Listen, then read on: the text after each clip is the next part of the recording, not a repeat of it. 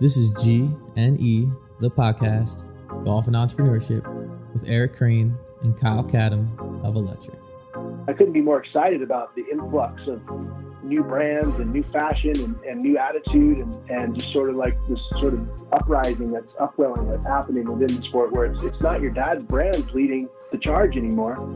Um, and and I don't know. I mean, you know, when we were working with it, Kyle was sort of disenchanted with snow, and had been spending a ton, a ton of time on golf. And instead of just dabbling, I kind of just put my foot down one day and said, "Let's just try this. Let's go to the PGA show, Kyle. Today, as of Monday, you're no longer the head of snow. You're the head of golf. Good luck." Welcome back to G and E, the podcast. This is episode 44. And as always, my name is Ryan Walker. I am your host and the founder of G and E Magazine. This week's episode is brought to you by Linksoul. And as a brand, they are working hard to connect people to the soul of the game.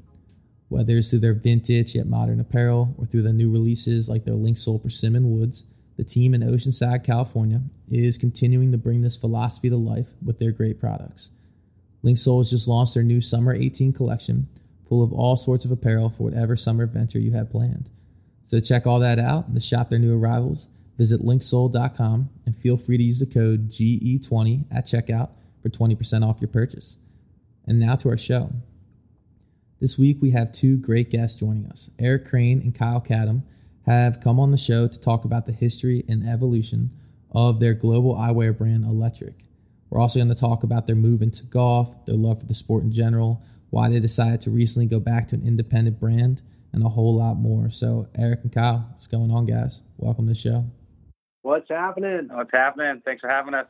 Yeah, it's my pleasure. It's great to have you both on the show, and I'm excited to get into Electric California. And I'm sure if you've been on Instagram recently, you've probably seen, if you follow anyone really in golf, their electric golf sunglasses. And we'll talk about that in a minute. But before we do, I would love to learn more about the history of the company. So, who could kick us off and give us some background on how Electric California came to be?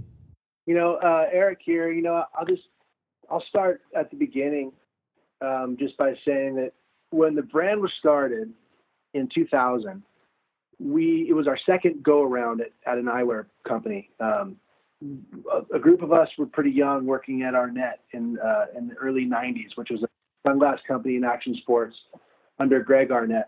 And we had all met there, and it was a okay. lot of our first sort of jobs and first foray into eyewear, and, and it really sort of changed the the face of like active eyewear. Um, and uh, it was really exciting. It was an exciting brand, and it grew very quickly. Uh, and ended up being acquired for a lot of money in the late 90s. Uh, and so after you know we had to have this tremendous run of working um, together as this crew and this entrepreneurial brand, you know, we weren't quite ready to go work for like the man yet, you know, for one of the big eyewear conglomerates. We we thought, you know, we we we had more in us and we wanted to do our own thing and and and so crew of us um, got together, uh, uh, you know, led by Kip Arnette, um, who was Greg Arnette's son. And uh, in 2000, we formed uh, Electric, and um, electric then was meant to be everything that all the other eyewear brands weren't. Uh, it needed it needed to, to encapsulate the energy of the generation um, uh, that was that was changing things and doing things and moving and pushing the, the envelope, whether it be in art music or in sport and surfing and skateboarding and skiing and um, whatever it was that you, living electric really meant that um, you were on the front uh, and capitalizing on the energy of now. And so that that meant that we were c- committing ourselves to a brand that was always going to be evolving and changing with the times. Um, and we we kind of came out of the gates hot, you know, like a bat out of hell. And within the first, you know, five six years, became a you know a market leader um, in action sports. Uh, in in addition, like so snow and, and surf markets primarily, and um, really all over the country and ended up being traded in 60 countries across the globe with offices in Australia and France. Wow. It was incredible. Um, and then in two. Yeah. And how old were you guys, just out of curiosity, when you left Arnette to kick off Electric? Um, probably uh, late 20s, uh, mid, mid, mid 20s. Um, like some of us, like I was on the younger side, so I was in my mid 20s. And then I think you know, Kip and those guys are in their late 20s, but we were all in our 20s. Um, and, and just taking all the risk and you know just thinking that you know the world was our oyster and there was no reason why we couldn't be successful yeah, I love that. And I'm guessing while at Arnette, you all were able to gain some, you know, expertise in the eyewear industry, if you may, and now entering your new venture with Electric, you all were able to develop a plan and, you know, take these skills and utilize them in developing your own eyewear brand. Yeah, if you combine the expertise that we had at Arnette um, with the expertise now that we've had with Electric over the last almost 20 years, you know, we're looking at like 30 years of eyewear experience um, you know, multi generations of it, and working with these incredible factories in Italy, where we've known these these the owners of those factories and their families for for two decades or more. And uh, so, the the approach to the quality, the craftsmanship, the innovation. Um, is all uh, as world class as it could possibly be, uh, but we have this attitude uh, and the reverence of you know a group of guys from California that just want to mess shit up. That's awesome. And it sounds to me like you all were able to take what you learned at Arnette and combine it with the fact that you were young and you wanted to add just a ton of energy to a brand that really represented it. And clearly you were able to do that. And so, Kyle, when did you get involved with the business?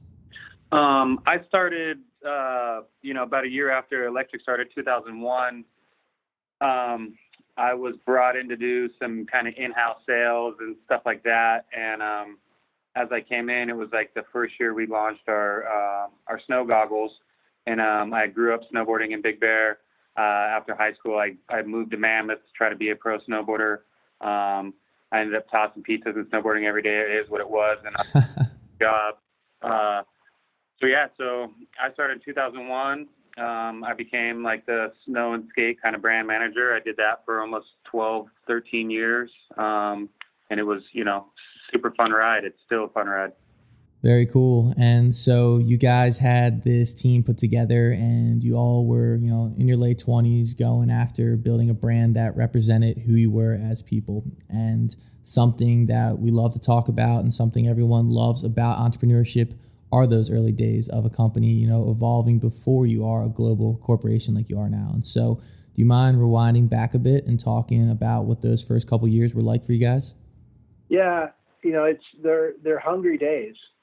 I think the passion and the energy for the opportunity has to fill your your tank because there wasn't a whole lot of money flowing around, and and you know there was some months where we were you know struggling to hit payroll, and there's other months where you know we were rolling in a ton of cash, and and there's then there's other months where we're back on a plane to try to explain to our factories that we'll pay them when we can and to bear with us, and this is all going to work out, we promise.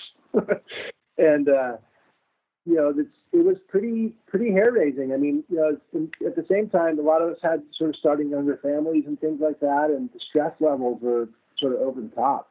Um, but it was always this idea that as long as we were getting the feedback and the response from the market that we were, and the retailers were telling us that it was working, and everyone wanted a piece of it, and you know, everyone wanted free stuff all the time. It's like when you have that brand that everyone wants a piece of, it's it's hard not to just keep doubling down and committing to to what it could could be. Absolutely. And like you're saying, some months the money was there, some months it wasn't. And obviously, you all were able to break through past this point and become an incredibly established company. And so, what did you guys do to make that happen? Were there any interesting marketing techniques or certain strategies you used to really get this brand in front of the right people?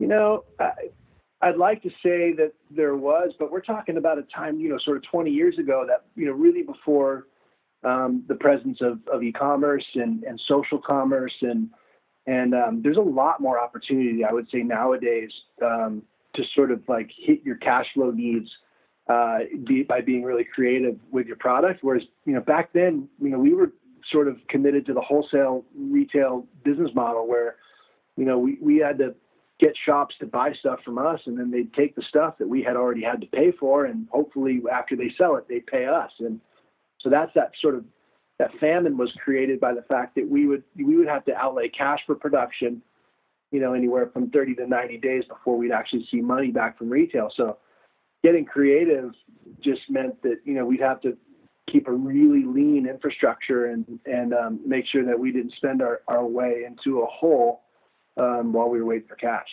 Okay. And clearly, this was all during the growth stages of the company. And I'm just kind of curious how big was the team when you guys first started? And then at the peak of the company, how many employees did you all have?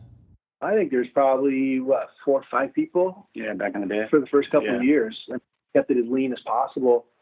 Um, I'm proud to say that the you know one of the first employees was this guy Renato Salas, uh, who was running our warehouse, and he still runs the warehouse today. Yeah, 20 years later. That's awesome. Um, got you know Kyle's you know probably the second longest employee, and then we've got the president of our company is this guy Steve Hurst, and he's been here for 15 years as well. So I mean, there's a lot of people that are here that were part of the original crew.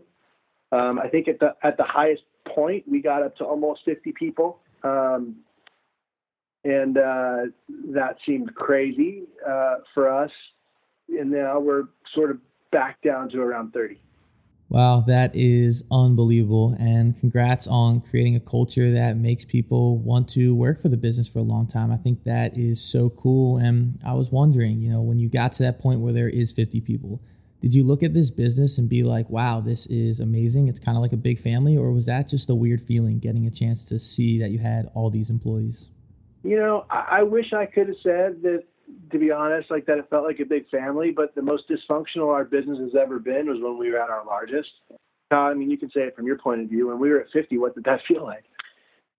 It, it you know, it it wasn't like a a tight friendship and family like it was. You know, people were uh, focused on what they needed to do, and you know, some people weren't focused at all. Other people didn't give a shit. You know, and you know, we we're owned by a big company, and you know, people people were like, hey, well, it doesn't matter how hard I work. It's, you know, it just it, it got a little it got a little mixed up, and there was there was tension inside the office, and um, you know, in the first early years, it was a it was a full brotherhood. Like if one guy was going out for drinks on Thursday, everybody was going out for drinks on Thursday. You know, if one person was hung hungover, hungover. If there was an event, everybody was at the event.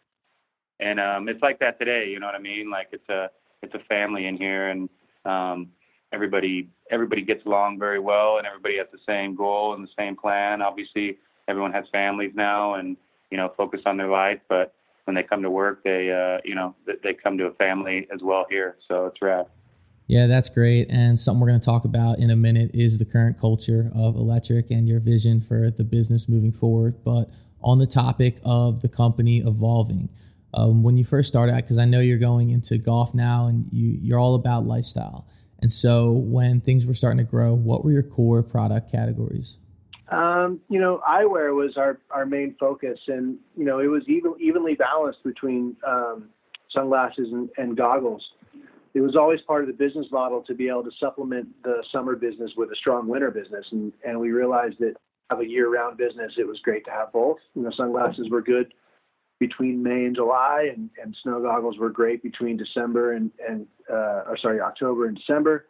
And in the middle there, like it's sort of like what either winding down one thing or ramping up the next. And so we sort of smoothed out our our sales structure by always being sort of evenly focused on both. Um, but really, you know, surfing itself, it's like we're not a surf brand, we're not a surf company. People don't surf in sunglasses, so really, surf is important just because the lifestyle that is really in California is informed heavily by surf culture, and mm-hmm. and a lot of surfer people that are enthusiasts of surf culture wear sunglasses. So that's that's really the connection there. But we were, you know, we've always had a relationship with um, sort of active retailers um, around the country that that have a an outdoor consumer um, for our eyewear.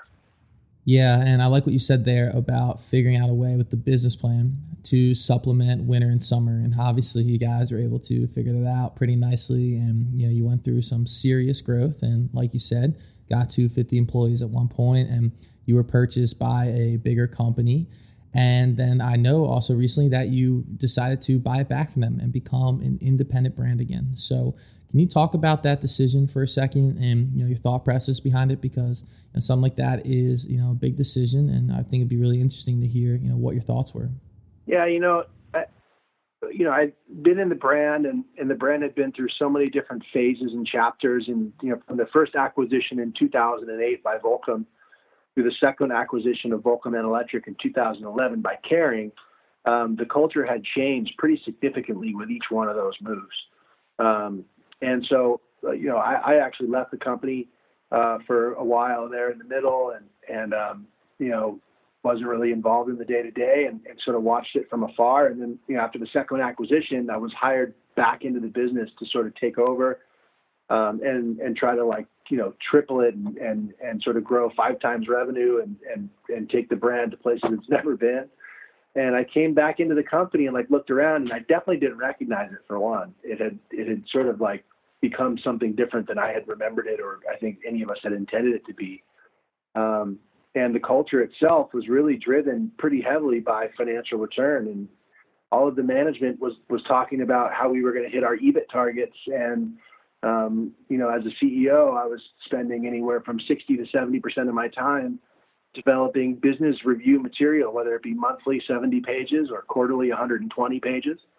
And I realized that spending all of my time trying to manufacture cover your ass or CYA material uh, that was rear view mirror, like basically focusing on what we had done, um, took all the energy and the and the and the spirit away from focusing on where we were going or what we could do.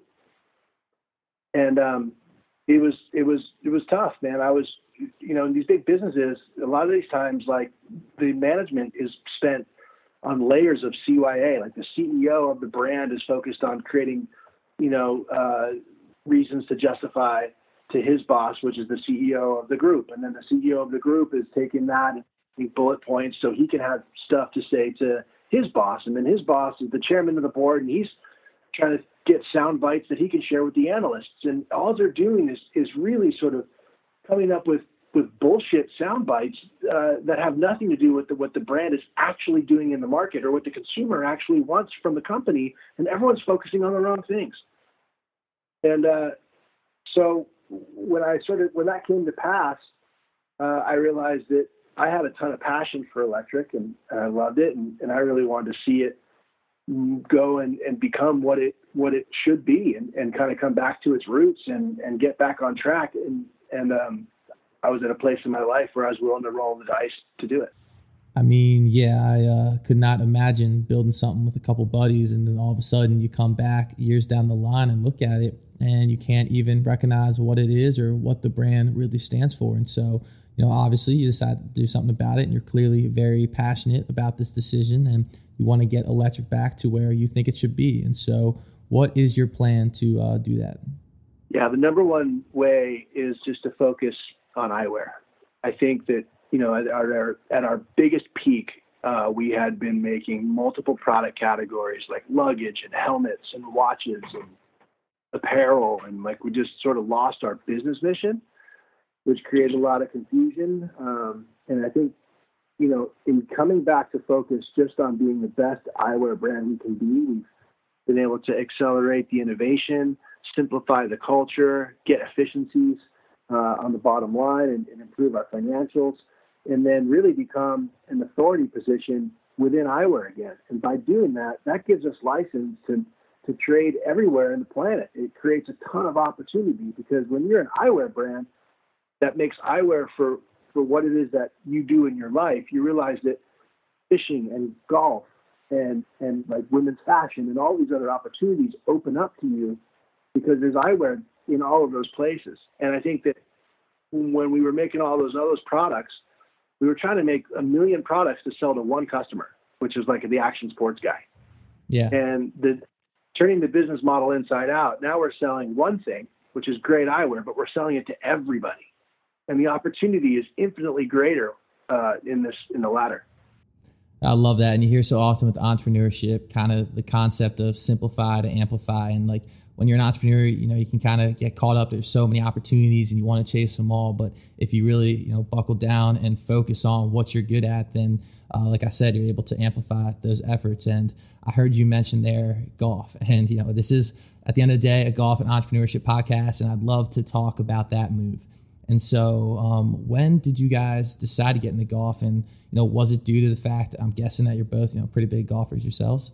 Yeah, hundred percent. I mean, you know, as we, I mean, think about it. We went from being young kids, you know, punk kids with no money and and just running around and you know, Kyle flipping pizzas and snowboarding and I'm surfing and stuff. To as we grew up and and sort of you know our life evolved and and you know sort of found a love for the game. And you know I hadn't seen Kyle in a few years. And we when we reconnected like you know whatever six years ago I I talked to him and you know, he's telling me that he hadn't even been snowboarding in the last, you know, sort of two years, and he goes up, he brings his, you know, to the events that he's that he's marketing, and didn't even necessarily pull the snowboard out of the bag because he couldn't wait to play golf on the way up the mountain and on the way down the mountain, and then during the day, and at the same time, I had been playing a ton of golf, and and so I feel like for us, it was when we rebuilt the company in in the and we took back control. It's like, well, let's make a business that's fulfills all the needs that we have as humans. And if we're out there golfing and we have a love and passion for the game, it's like let's make some eyewear that works really well for us on the course that we don't have to compromise the way that we look, right? We we can bring our our vibe and who we are to the golf course. And if you've ever had the pleasure of meeting or seeing Kyle, you'll realize that like, you know, we don't look like everybody out there.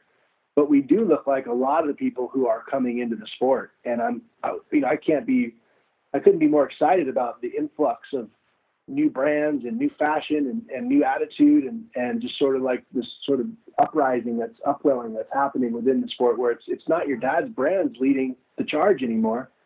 Um, and and I don't know. I mean, eh, you know, when we were working with it, Kyle was sort of disenchanted with snow, and he had been spending a ton, a ton of time on golf. And instead of just dabbling, I kind of just put my foot down one day and said, let's just try this. Let's go to the PGA show. Kyle, today, as of Monday, you're no longer the head of snow, you're the head of golf. Good luck. That is awesome. I love the spontaneous decision. And that was actually something I wanted to talk about is this undercurrent going on in golf right now. And, you know, so clearly you guys are pretty involved with it. You know, a new brand coming in the sport, bringing a new attitude with it. And so do you think this is, you know, the undercurrent is good for golf? And then also, do you see yourselves leading the way in golf eyewear heading into the future? Well, for one, I think it's good for golf, and uh, a couple reasons. Um, you know, you go to you go to a private course. Uh, most people go to a public course. Where, wherever you go, you're putting sunscreen on at all times. You're covering mm-hmm. sunscreen. You're in the sun for four hours. The sun is very damaging to your skin. A lot of people aren't wearing sunglasses. For one, for two, sunglasses and your well, your eyes are a very very important part of your body. So um, you know, us trying to get people to wear sunglasses is us trying to help them at the same time. Um, like you said, we weren't going to, you know, in Crano said, we weren't going to come into the space and, you know, be golf. We wanted to be us in golf. So, um, you know, we took some of our, our best sellers and, you know, kind of just made, made them a little bit better, made them a little more comfortable for golf. And, um, and they're amazing, you know, and, um, I golf in sunglasses every time I play, and I encourage that to everybody else. And um, I know some people say they can't swing, they can't do this, they fall off my face or whatever. We've actually, you know, kind of solved that problem. And you know, it's just like it's just like anything. You know what I mean? You you know, you have a pair of black shoes, you wear a pair of red shoes. It takes a couple of days to get used to it, but you know, once once you're used to it, it's going to save your eyes. It's going to save your eyes. And um, I think, um, you know, our sunglasses are made with the best material the sunglasses we made of. We uh, you know, we infuse melanin into our lenses, which melanin is a pigment found in the human body, and it's a health benefit. It blocks all the damaging rays from the sun. Um, it's going to cut down on macular generation, crow's feet, and um, it's soothing to the eyeball. Yeah, and I agree with what you said there about you know wearing sunglasses and getting used to it while playing golf. And besides the health benefits, once you do it a few times, you really just can't imagine playing golf without them. But you guys started Electric some 20 years ago, and since then, you know, marketing techniques and things like that have changed. And so, what kind of strategies are you guys using to get this new golf line in front of the right people in the golf world? Um, you know, we, you know, coming into the golf space, um, we look at it as we're, you know, even in our, inside our business, we look at it as it's a, it's a separate brand, as a separate, you know, we're not going to take chunks from, you know, um, our core business or our surf business or any of our other business and say, hey, we're gonna now we're gonna take all away your money and we're gonna spend all this money on golf. We're gonna we're coming into golf and we have small budgets and this and the other. So um, obviously nowadays with uh, Instagram being awesome and you know all these people that you could say are insta famous or influencers or people who are you know doing really cool stuff and making golf really fun and really cool. um, I kind of went at it that way. That's how we kind of went at it. You know what I mean with Butsy and stuff. And Butsy was kind of like the first, one of the first guys we reached out to, and um, and that's a way for us to tackle it and take care of people who have more eyes in golf on them than we have ourselves. You know what I mean? And letting them, you know, wear our product and speak about our product. Um, and um, you know, we did do a partnership with uh, Golfers Journal. Uh, it's the only publication we're running ads in, but um, that's basically it for right now. Yeah, I saw that via Instagram, and it seems to be working out very nicely for you guys. And so you're both clearly busy with the launch of golf and continuing to grow the business. And so, do you get out to play very much? um, Can we? Say, who's listening to this? Tread lightly, right? we never get out. We just work our butts off all the time. And uh, it's unfortunate. Like we list, we probably play golf more than we should. Yeah. Well, something um, something that's very cool that I will say is um, Eric here. Obviously, is the owner. Um, he's a great friend and he's a he's a great boss. Uh, so we started playing golf every Friday. Well, we play we our our course is called Bella Collina. It's a private 27 hole course. It's about a mile from where we're sitting right now. Um, so we started playing. We were playing almost every Friday, and he felt bad that he was leaving the office every Friday, half day, so what he did is he created something for all of us, and he said, "Hey, look, I'm going to give everybody a half day Friday, but we have to work from you know eight eight to six, or you know just put put an extra hour in through the week, or you know, and um, you can have you know half day Fridays. So now our Fridays we work from eight to noon, and you know a handful of us drive a mile over there, and we we play the skins game, or we play you know we got people that are in town sometimes we play, but we're pretty much there and play 18 every Friday. That's awesome. You guys are rolling along with the whole mandatory Golf Friday movement that Linksoul has going on as well. And so, between the two of you, who's the better player? Who is taking the skins? Dude, Kyle's by a mile. It's interesting. So, ironically, our surf marketing manager is like a two handicap, and Kyle's what are you like a six now or seven? Yeah, seven. Seven. So it's it like it's the surf guys actually smokes the golf guy sometimes, but then the golf guy smokes the surf guy, and I'm I'm in the team, so I'm not even in the game. But although I can take some money if I hit a couple of good ones, um, but it's I don't love it any less than these guys do. Um, and you know, like my son, my youngest son's playing golf up at the club, and he's practicing three days a week. And I played nine holes with him last night. So there's you know, having having a place like Bella Collina, you know, a mile away, where there's no tee times, there's no waiting, there's 27 holes, like you can literally play 18 holes in three hours. It it changes, you know, what golf means to you. You can actually go out and do it way more. Yeah, that is amazing. And so, when you guys are out there, do you like to walk or ride?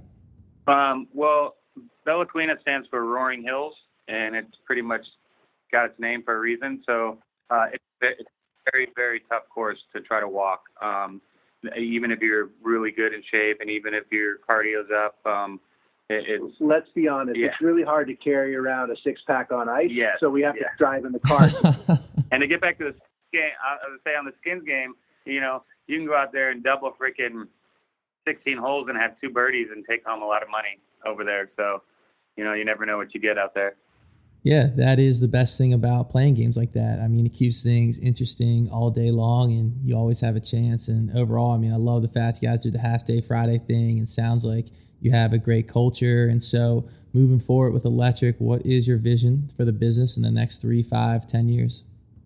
Yeah, I think the opportunity for Electric really is boundless. Um, within golf in particular, I'm excited about continuing to evolve and grow within the category and sport um, as a real meaningful player that's making you know real products that that help with the game and aligning with other brands that are a part of this movement. And I think that you know we've done a few things with Linksoul and we're doing a few things with G/FORE coming up here. It's pretty exciting and um, we're going to continue to attend the PGA show and and and be there and, and work with more ambassadors and you know potentially look at some players here pretty soon and um, I think just continuing to grow sort of step by step within golf in a really organic way from the bottom up is something that I'm I think we're all going to be really proud of in a few years. Like when we do get become a meaningful player, it'll be because you know everyone along the way helped us to get there, and and we didn't buy our way in, and I think we're going to be really proud of that.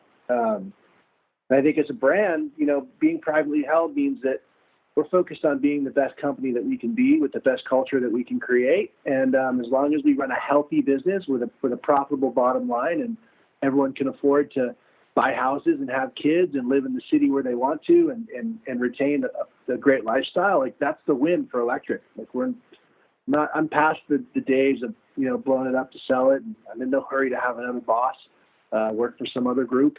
Um, I'm I'm actually having a really good time right now.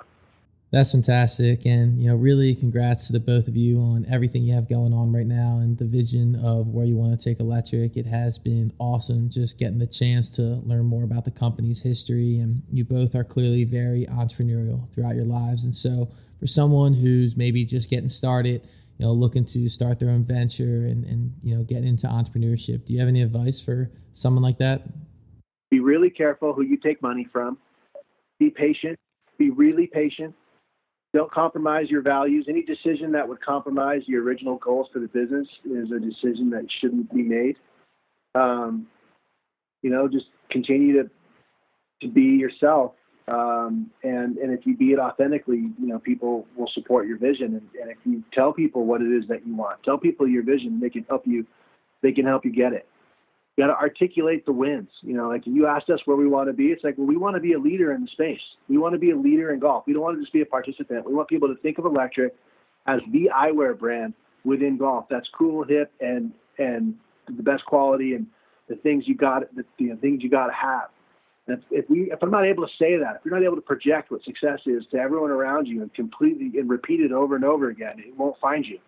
Success wants to find everybody. You just got to be able to let success know where to get you. Wow. Yeah, that was perfect. I appreciate you sharing that. And overall, really appreciate the insights you guys have shared into electric and the evolution of the business and where you want to take it. So, Eric and Kyle, I really appreciate your time. And, you know, thanks again for coming on the show. This has been great. Yeah, thank you, Ryan. Thanks, Ryan. Yeah, it was my pleasure, guys. And to all our listeners, thank you, everyone, for tuning into this week's episode of G and E, the podcast. Make sure to go over to our website, gandemagazine.com, spelled G A N D E magazine.com, and check out the feature to go along with this week's episode. So head on over to the website, subscribe to the podcast on iTunes, Spotify, or Stitcher. Subscribe to the online newsletter, which comes out every Friday, so you never miss new content and inspiring entrepreneurs and golfers from around the world. And once again, my name is Ryan Walker, and I thank you for listening today.